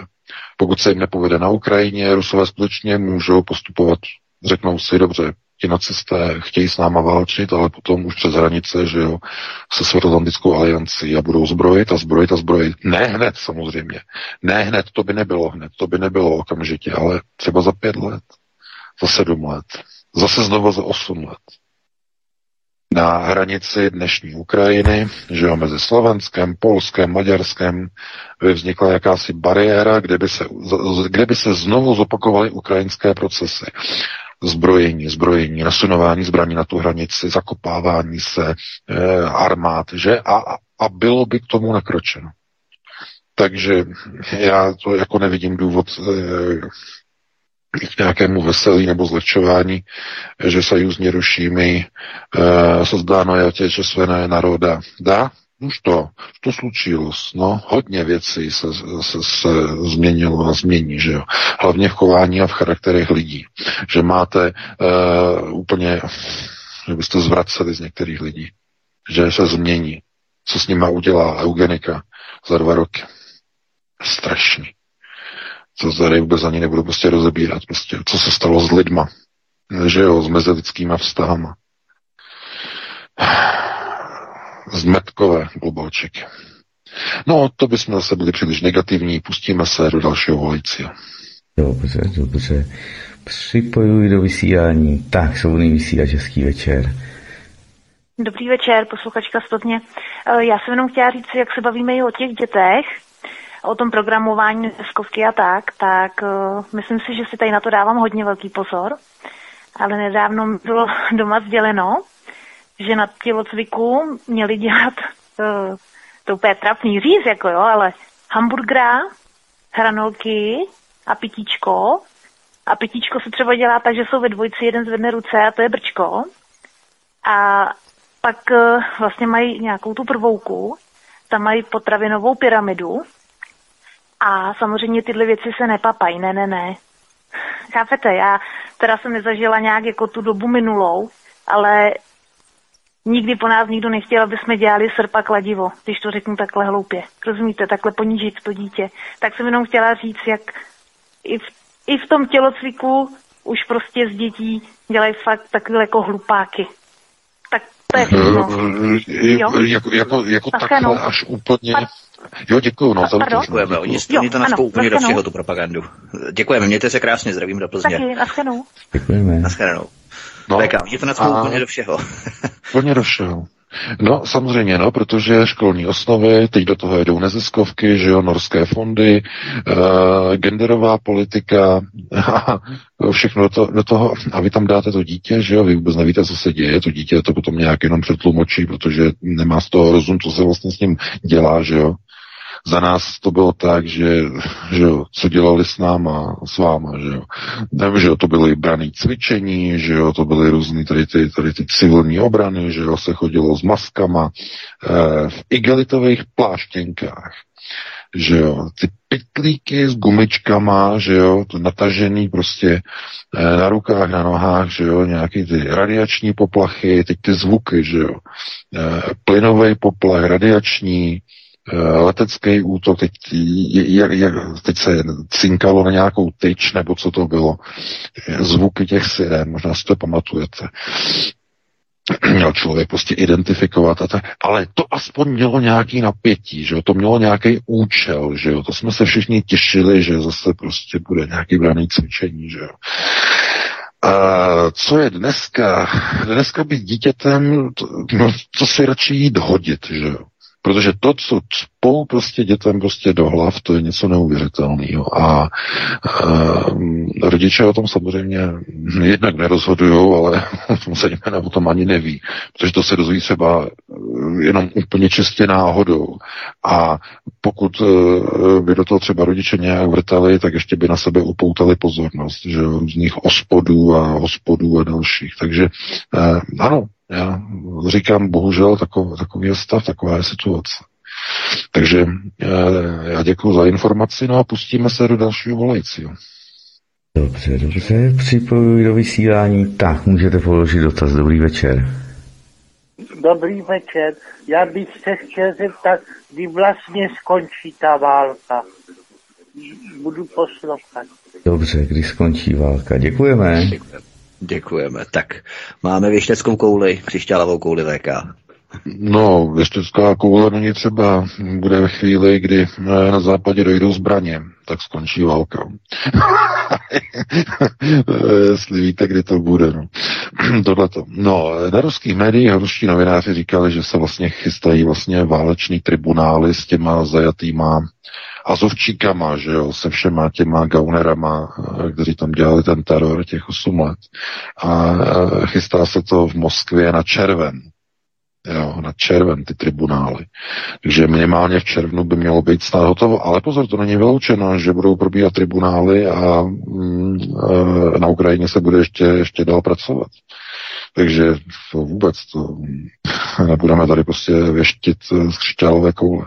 Každopádně důležité je to, že když se podíváte na ty mapy, že jo, teď nemyslím na mapy z mainstreamových dezinformačních vysílač, ale na ty skutečné mapy, tak vidíte, že uh, Rusové de facto dělají přesně to, co bylo určeno, to znamená uh, minimálně tedy šetřit městské aglomerace, Eh, to znamená minimální ztráty na civilním obyvatelstvu, a tam, kde to je možné, tak města obkličovat a nevstupovat do nich, což je ten typický vlastně přístup eh, de facto takové té obléhací taktiky, to znamená snaha o minimalizaci ztrát civilního obyvatelstva.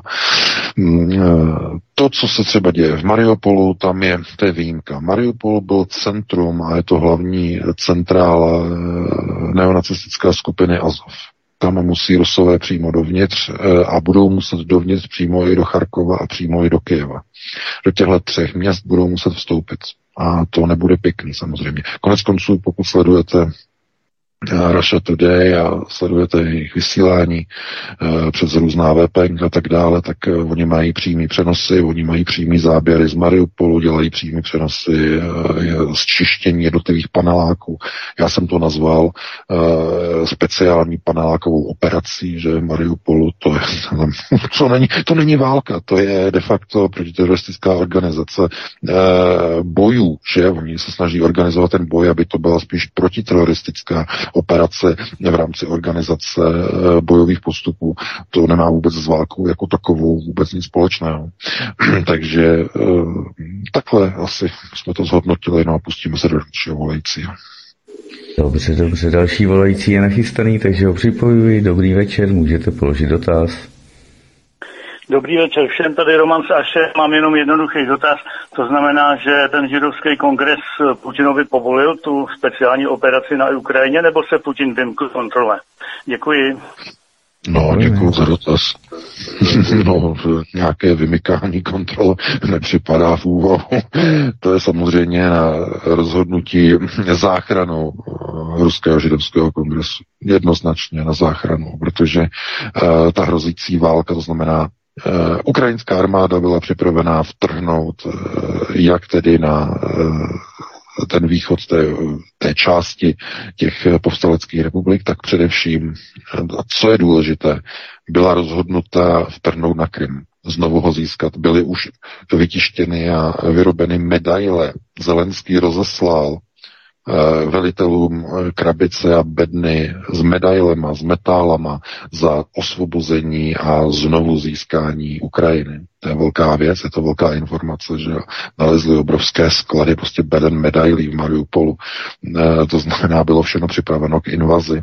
Z tohoto důvodu, no a samozřejmě, že co by to znamenalo, no, obrovskou válku a možná i vtrnutí do Ruska za pomoci, že zase různých všeho schopných, všeho schopných Eh, opravdu je velice nebezpečné, když eh, k moci v jakékoliv zemi eh, se dostanou tihleti šílenci, kteří v životě třeba nedrželi zbraň v ruce, ale chtějí strašně moc válčit. To znamená, oblíkají si různé uniformy a různě tady a prostě vykřikují různá hesla, o, o jejichž původu neví vůbec nic. To je jak jenom odbočím, to je jako kdybyste vykřikovali prostě Heil Hitler nebo Zig Heil, že jo, tady ty další hesla. A e, tím byste oslovovali třeba, já nevím, Ukrajinu, že jo, nebo nějakou jinou zemi a vůbec byste neznali původ toho hesla, že jo, kde to vzniklo, jak to vzniklo. No, takže tady ty hesla všichni znají, kde vznikly, tak proto, že má každý strach tohle to říct, protože že to by bylo vyzývání oslavy nacismu a tak dále. Ale když někdo křičí a řve slava Ukrajiny, tak si myslí, že to znamená jako sláva Ukrajině, že to znamená jako, jako něco nevinného, jako vlasteneckého, ale ne, prosím vás, to je heslo z roku 1.40, které vzniklo v UPA, v ukrajinských osvobozeneckých jednotkách uh, Stěpana Bandery, který při řevu svých eh, vojáků podřezávali židy, že jo, házeli do studen děti, že jo, přibíjeli je na vrata, tady ty strašné věci na volení, co dělali, že banderovci a řevali přitom slava Ukrajiny, že že jo, kacap, kacap, kacap, slava Ukrajiny, že jo, a další prostě, no, strašné věci. To nebudeme tady vůbec komentovat, uh, pustíme se do dalšího volajícího. Dobře, dobře. Připojuji do vysílání teď. Dobrý večer, můžete položit dotaz. Halo, halo. Tak nikdo se nám tam nadechl, ale nevydechl, respektive ne, nevydal žádný hlas. Tak nevíme, jestli tam někdo drží nebo ne. Drží, ale nevím, jestli neposlouchá z rádia. Tak, teď Nevím. tuším. Tak asi uh, to je zbytečné, tak to Martine položíme asi, protože to nemá význam. A zkusíme vzít dalšího člověka, dalšího posluchače. Je dobře, jdem se na to vrhnout. Tak odpojuji a počkáme na dalšího. Je dobře, že nám tolik lidí volá dneska, protože s posluchači, s vámi posluchači se roztrhl pytel, což je skvělé a je vidět, že nás opravdu posloucháte a že eh, se tu objevuje stále no, mnoho nových lidí, což je naprosto fajn a jsme rádi, že nás posloucháte a budeme rádi, když nám zavoláte a položíte nějakou otázku. Tak, Tak, volá někdo. teď, teď to snad vyjde. Svobodný vysílač, dobrý večer, slyšíme se? Ano, slyším, dobrý den, tady Láďa z Mostu. Zdravíme. Tak můžete položit dotaz. A chtěl bych se zeptat na ten rok 1968, protože teď se každý ohání tím, že jsme si drželi ruskou okupaci a tak dále, že jo, každý to používá jako argument, tak jestli by jenom pan VK mohl potvrdit, jestli to bylo ve skutečnosti tak, že ty vojska Varšavské smlouvy tady byly z toho důvodu, že mělo dojít vlastně k eh, roku 89 vlastně už předčasně v té době, že to vlastně ty západní kolonizátoři nebo ty mocnosti chtěli udělat na té šesté pri- prioritě, ne vlastně pomocí té páté kolony, ale takhle přímo vojensky. Takže jestli ten rok opravdu 1968, ty lidi, co používají to jako argument vlastně, že to je taky dezinformace. Díky No, já, vám, já rozumím, no, já Mhm, rozumím. No, Děkujeme, hezký dobře. večer do mostu. Jo, tam no, taky. tohle je, Tohle to je s velkým přesahem, to je, to je velice komplikovaný téma. Rok 68 byl samozřejmě, to byla forma vnitrostranického půče uvnitř ústředního výboru KSČ. To nemělo nic společného s nějakými procesy někde na ulici, procesy ukrajinizace, které vidíme dnes. To byl, to byl konflikt v rámci ústředního výboru KSČ, kde část eh, vrcholného, tedy vedení strany, eh, eh, nechtěla jít cestou ze západňování Československa, že? Ze západňování říkali soudruzi te- tenkrát. Eh, A eh, jiní zase říkali jugoslavizace. A eh, Dubček, že? Zavedl pojem jugoslavizace. Eh, A eh, ta, nebo to říkal slovensky, že? Jugoslavizácia. A tohleto de facto byl hlavní spor a to, proč e, přišla vlastně vojska e, Varšavské smlouvy, e, tak vlastně bylo kvůli tomu, že část vedení ústředního výboru označila tedy procesy e, Československu jako za kontrarevoluční To znamená proti marxismu, leninismu, snaha zavést ze západňování a ze západňovací procesy. Eh, v Československu ve smyslu nejprve takzvané mikroprivatizace, to znamená privatizace na úrovni rodin. To znamená, rodina, když provozovala hospodu, tak by si zprivatizovala hospodu, byly by tam zaměstnání jenom rodinní příslušníci. Potom byla malá privatizace, že? E, malenka, jo. A tam už vlastně by byli povolení živnostníci, že to bylo v plánu, povolit živnostníky, ale ještě nemohli zaměstnávat. Potom byla střední privatizace, kdy malí eh, živnostníci mohli zaměstnávat už cizí lidi. Že to mělo být od roku 71. Cizí lidi, maximálně ale 15 osob. A od roku 73 eh, měla být velká privatizace a privatizování velkých podniků.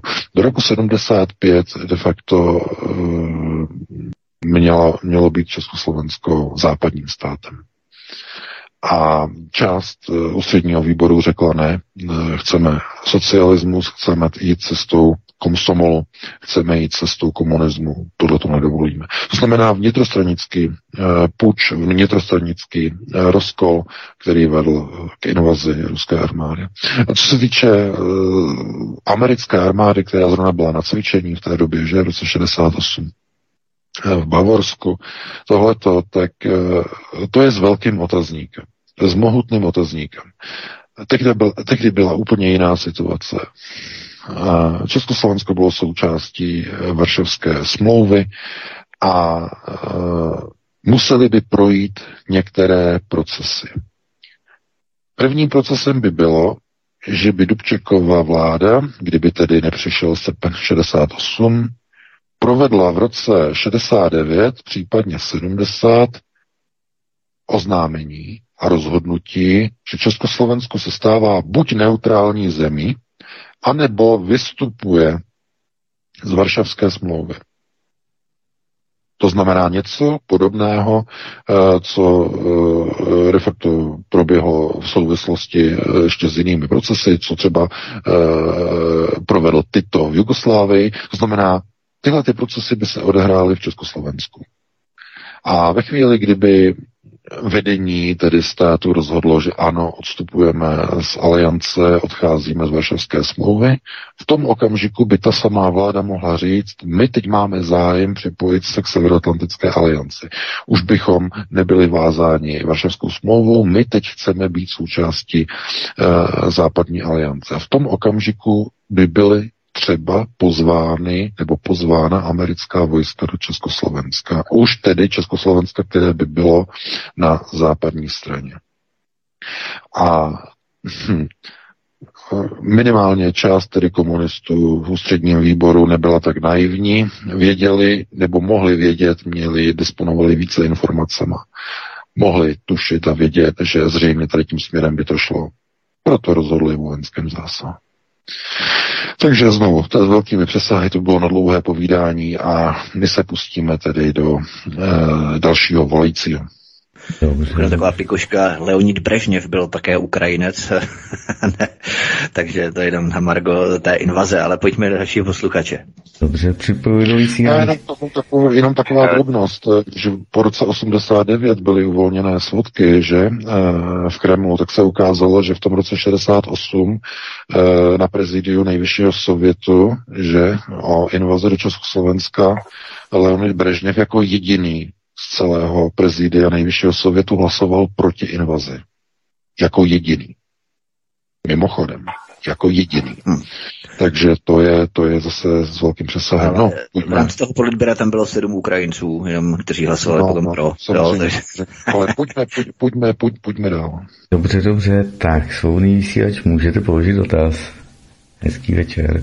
Eh, dobrý večer, tady Honza z Prahy. Zdravím všechny do studia, Vítka, Martina, pana VK. Prosím, rád bych se zeptal pana VK ohledně zablokování těch webů ještě jednou. Eh, vy jste tam v jednu chvíli, jednou jste i říkal, že byste se pod, eh, proti tomu ohradil i nějakou soudní cestou. Já a zároveň vím, že už víckrát jste říkal, že komplet celá justice, soudní systém, že je to všechno jejich tak si říkám, jestli vůbec má smysl uh, proti tomuhle tomu blokování, dokud to třeba ještě není teď tím zákonem nějakým způsobem ošetřený, jestli vůbec má smysl se proti tomu nějakým způsobem právně soudně ohradit a jestli něco takového eh, případně chystáte. Děkuji vám a budu no, poslouchat. Já děkuji za dotaz, ale v, tom, v téhle věci už došlo k posunu. V polovině týdne eh, státní zastupitelství smetlo ze stolu žalobu dvou subjektů. Jedním z nich je Petr Hájek. Oni se strašně rychle aktivizovali a je to smetený ze stolu. Eh, samozřejmě to nic neznamená. Oni to stejně můžou dát k soudu, to znamená eh, přednést to do té roviny, tedy civilní žaloby, že to jim nic nebrání. E, nicméně státní zastupitelství to neschledalo jako trestný čin, jako nic, prostě zkrátka to je tak nastavené, že to je jejich, to, samozřejmě, takže to nás nepřekvapuje. Ale co se týče tady toho blokování, de facto, hm, podívejte se, to je v té rovině, že eh, ve chvíli, kdy premiér může eh, šířit nehorázné pomluvy a lži a je krytej systémem tak myslím si, že naprosto hotovo je vymalováno. A ve chvíli, kdy vidíte, že není snaha ani o nějaké dodržování zákonnosti, vys minulá vláda, kdy nejvyšší správní soud rušil té minulé vládě jedno rozhodnutí a jedno opatření, covidové opatření za druhým, protože porušovali zákony, tak co to znamená? Nerespektování práva, nerespektování zákonnosti. A někdo si myslel, že když odejde Andrej Babiš, že ta nová vláda bude slušnější, že hlavně slušně. Je to ještě horší než za Andreje, že? Ještě horší. Takže eh, já bych tady použil v ohledu eh, představ o dosa, jako, jako e, právního státu, tak bych použil to punkové heslo no future. Takže asi tak a pustíme se do dalšího. Mimochodem, VK, ještě jsem se chtěl zeptat, všiml jsi si, jak Andrej Babiš se naprosto absolutně vypařil z politické scény, ona ji nekritizuje vládní opatření. Ano, absolutně ano on, se, on, se, on se vy, vypařil do nemocnice. si mohl dělat to jméno na tom, jo? on by se mohl zvědět. Uh, to. Ale uh, on zřejmě se nechce vyjadřovat k té ukrajinské krizi, podle mého názoru. A uh, musíte si uvědomit jednu zásadní věc úplně zásadní věc. Co je to Agrofert? No, to je přece zemědělský podnik, zejména tedy zemědělský podnik. A co potřebují zemědělci nejvíc? Kontrolní otázka, konceptuální, zase vám to šrotuje v hlavě, že jo, převody, skřípe, si říkáte, co zatím je. No samozřejmě, že potřebuje Agrofert ruská hnojiva. No samozřejmě, že potřebuje mít dobré vztahy s Ruskem a když ne dobré, tak aspoň tak na takové úrovni, aby mohl potom přes Švédsko dovést do Československa ruské hnojivo. Přes neutrální Švédsko, že? to je ten důvod. Proto nemůže být v politice. Teď. Proto musí být, že jo, eh, někde ve stavu nemocných a tak dále, aby se ho, že jo, novináři neptali. A, a, a pane Babiš, jaký máte názor na Ukrajinu? A co tohle? Jaké sankce? A on Chápete, to jsou věci, na které by se velmi těžko odpovídalo tak, aby to neublížilo Agrofertu. Tak je to dáno. Chápete? Takže tak. No, pustíme se do dalšího volajícího. Dobře, připojuji. Svobodný vysílač, dobrý večer, můžete položit dotaz. Halo? A... Tak opět ticho po pěšině, tak zkusíme dalšího posluchače, kdo nám zavolá tak s nějakou divné. otázkou. Někdo si tam hraje s telefonem, ale neslyším. To nevadí. E, pověsíme to, nebo zavěsíme to a počkáme na dalšího posluchače. To nemá cenu. Když se někdo naozve, tak e, zkusíme dalšího posluchače. Pokud nám, milí posluchači, zavoláte, budeme velmi rádi. Ano, už máme někoho? Ne, to byl kocour. no a, to, a byl oznámený telefon, říkal se telefon? Já jsem říkal na začátku věděj, většinou volej hned. Jo, a Říkají, tak já to ještě řeknu 7, 720, 739, 492 do kadaňského studia. Je to tady, hele, už je tady telefon, hned připojí do vysílání, svobodný vysílač, dobrý večer. Můžete položit hned dotaz. Dobrý večer, tady Zdeněk Praha. Já jsem se chtěl jenom zeptat. Minulý dnech byl Naftali Bennett v Moskvě, předpokládám, že s Vladimírem Putinem dolaďovali asi partitury nějak, že za to jde všechno podle plánu. Ale dál by mě zajímalo, co bude s těma darebákama Azov a spol potom, který se dostanou do, na území nad Mahrálem. Děkuji za odpověď. No, díky. No, budou nejprve přivítáni chlebem a solí, Uh, potom začne brblání a nakonec bude slyšet jenom šustění. Uh, co to bude? No to bude držení úst a šoupání nohama českého obyvatelstva. Uh, tyhle ty tři kroky, tyhle ty tři postupy, tak to přesně bude. A uh, víte, Miloš Zeman dokončuje svůj mandát, že? Poslední měsíce mu zbývají. Eh, po něm už, nebo už teď vlastně se chystá, že nový prezident, který taktéž bude eh, muset být široce rozkročený, že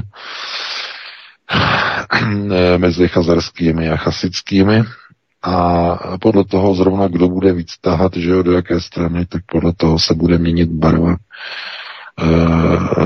té Plečníkovy struktury nad jámou Mahralu nahoře na kopci, kde stojí Hradčana že tam to bude potom pěkně vidět, že jo, podle toho, jak to zrovna bude. E, tam nemůže být někdo, kdo by měl jednu barvu. Ne, ne, ne, ne. Tam jsou pouze duho, takzvaně duhoví že ti jsou duhoví, to znamená takhle, aby to bylo a takhle, aby to bylo. Podle toho zrovna, jak momentálně to tahá na jednu stranu. A nebo jak fouká vítr, protože tam fouká hodně, že jo? Tak když to fouká hodně od Ruska, tak je to směrem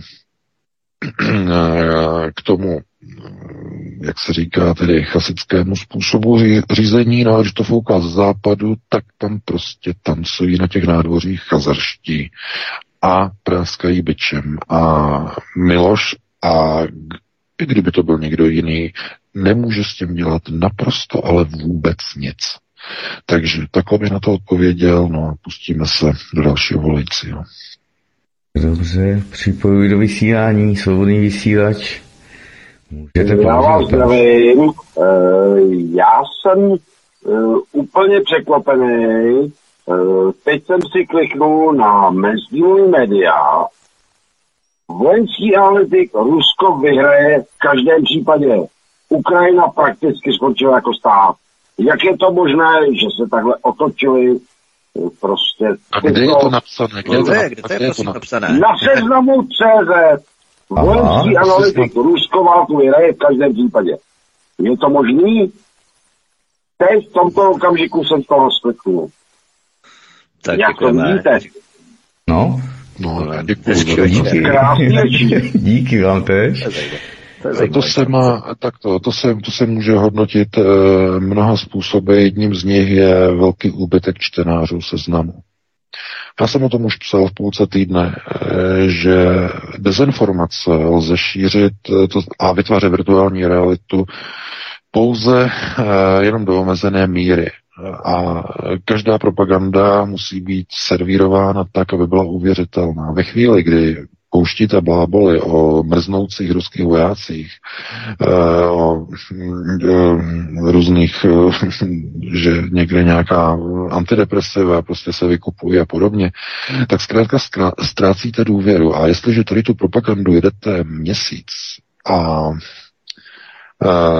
de facto není to vidět na tom bitevním poli na té Ukrajině, tak víte, že v nějaké fázi je konec. A já bych si mohl asi typnout, eh, proč najednou třeba ten článek tam teď vyšel. Já ho neviděl, takže nemůžu soudit, může to být jenom jeden nějaký vyvažovací článek, aby to nebylo jenom jednobarevné. Jo? Eh, dneska přišla informace, že v Kijevě se chystá evakuace. To znamená, že Kijev padne, bude vyklizen. A kdy k tomu dojde, jestli teď o víkendu nebo v pondělí, to je otázka. Ale je jasné, že tuhle tu virtuální realitu nelze e, udržet v českých mainstreamových médiích do nekonečna. V nějaké fázi oni musí a budou muset hodit zpátečku a budou muset snažit korigovat tu realitu a zpátky vrátit z virtuální reality do skutečné reality. Tohle to může být první vlaštovka.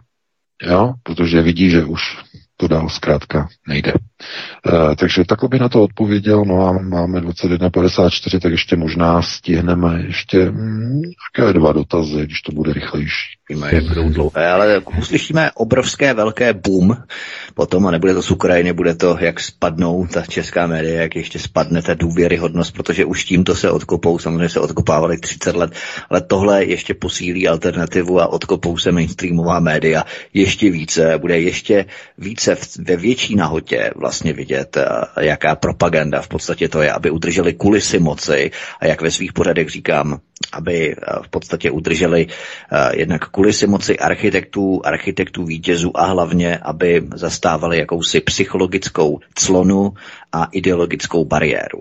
To znamená, že aby lidé uvěřili těm informacím, která tam jsou. A to tady uvidíme, jakým způsobem mainstreamové média opět zase bouchnou jako drak. No, pojďme na dalšího posluchače. Dobře, je to posluchačka, naslouchačka, tak já jí zdravím ve vysílání. Dobrý večer, já vás zdravím všechny. Prosím pěkně, já jsem chtěla poprosit, abyste neokomentovali eh, novou iniciativu Charta 2022, která by se měla týkat eh, lidí, eh, kteří bojují za, za prvé proti komu, covidismu a covidovému teroru a za druhé za svobodu slova v souvislosti se zablokovanými weby. Děkuju, nashledanou. Děkujeme. Nashledanou. No, eh, to je velké téma samozřejmě. Eh, Charta 22 eh, de facto se snaží navodit stejné společenské téma jako Charta 77. A de facto jakoby stojí ve stejné situaci. Charta 77 byla persekuována, Charta 22, nebo tuto chartu to zřejmě čeká také, to znamená nežádoucí, něco, co je nežádoucího, že? E, ale mm, je tam jeden zásadní rozdíl. Charta 77 byla řízena e, tady z Německa, z Mnichova, e, s pravodajskými službami Spojených států a Velké Británie financována Rothschildy, že Rothschild zafinancoval, eh, což už 67 de facto se aktivizovalo v okolí Václava Havla. To je, to je zase je s velkým přesahem na úplně jiné téma. Eh, tam začaly vlastně proudit peníze k Havlovi už v roce 67. No, před Švédskou a tak dále, přesně. No, no, no, no, no, samozřejmě, takže to je jenom tak na okraj ale e, to bylo řízené z ciziny a vzhledem k tomu, že to bylo řízené z ciziny, tak e, měli obrovské neomezené zdroje a mohli získávat na svoji stranu i spolupracovníky STB těmi penězi, což se opravdu skutečně dělo informovali je, spolupracovali s nimi a konec konců v roce 89 část lidí, která realizovala takzvaný 17. listopad na straně STB, to znamená změna pohodu, pochodu té trasy těch studentů, byla organizována lidmi, kteří měli, dozorový, kteří měli dozor nad Václavem Havlem. To byla stejná operativní skupina STBáků ti, kteří hlídali Havla, tak organizovali 17. listopad e, z pozice STB. Ti samí, e, že to bylo těch skupina těch, těch šesti, šesti, šesti STBáků z té skupiny. Takže hm, to má jistou souvislost, že? Ale tuhle tu možnost, tuhle tu finanční základnu Charta 22 nemá. Z toho doufám je vám jasné, jaký bude efekt té chaty. Jakkoliv, jakkoliv bych jim přál úspěch eh, proti té hydře, že?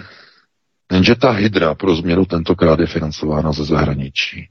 Ta protiukrajinská, ta procovidová hydra, ta globalistická. Bude velice těžké. To je totiž úplně jiný boj. Názvy můžou být podobné, že Charta 77, Charta 22 podobné. E, myšlenky, ideje, teze můžou být totožné, že svoboda, ale konceptuální pozadí je úplně odlišné. To se nedá vůbec srovnávat. Charta 77 měla za úkol připravit revoluci 89.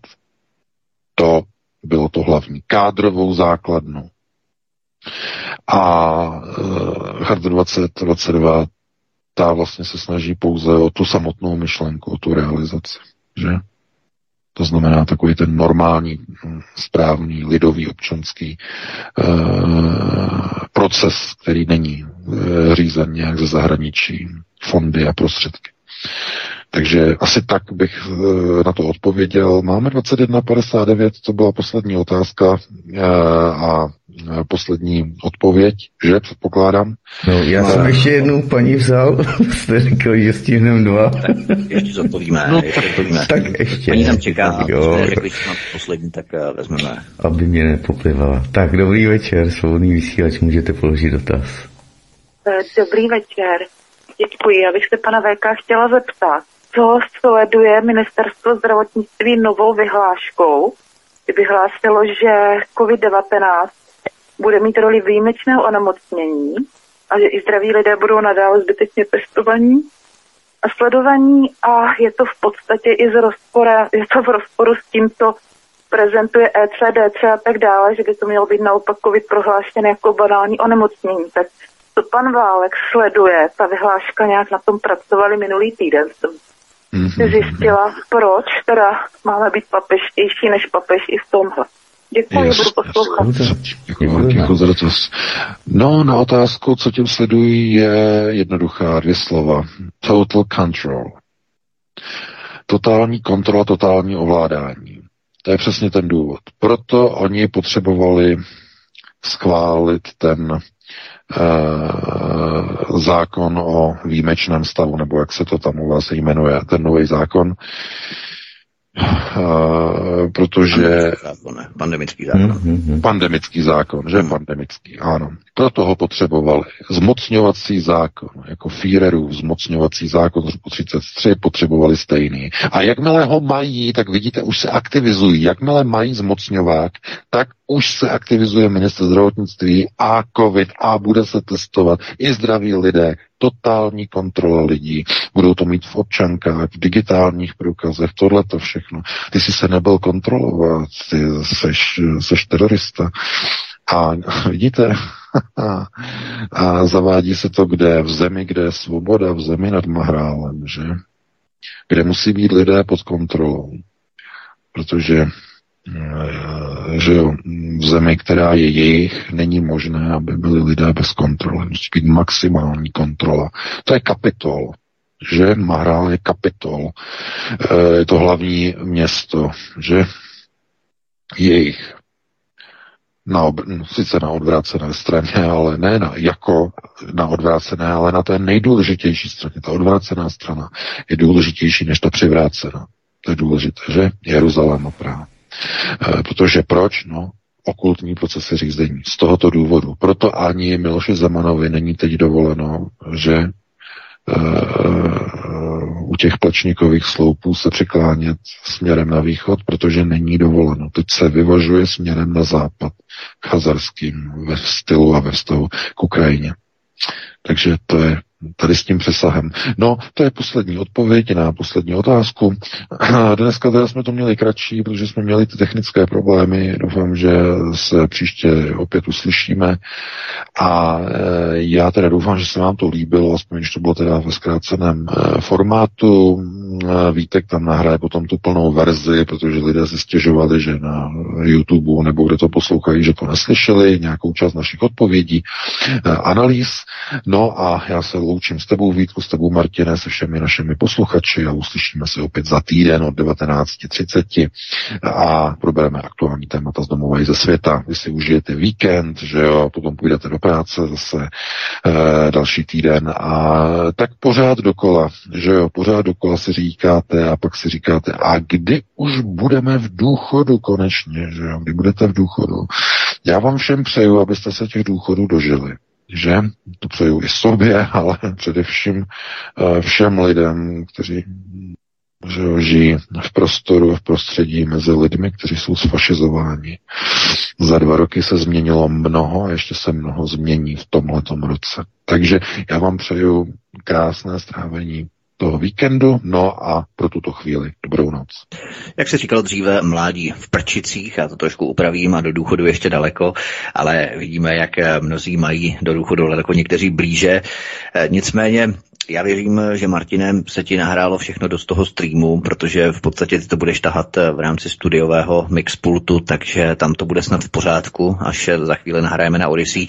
Já se s vámi tady loučím také, milí posluchači, s tebou VK, moc děkuju. Mně se, mně se hezky, stejně tak tobě, Martine, zdravím a přeju hezký večer, hezký víkend a vám, milí posluchači, děkuji za poslech, za registraci na kanál Odyssey, který se neregistruje, pardon, neregistruje, který se necenzuruje, jak se vyjádřil jeho výkonný ředitel, což je skvělé. Stejně jako Elon Musk, mimochodem na Twitteru před několika týdny také se nechal slyšet, protože po něm chtěli, aby blokoval ruské televize na jeho satelitních soustavách, které provozuje.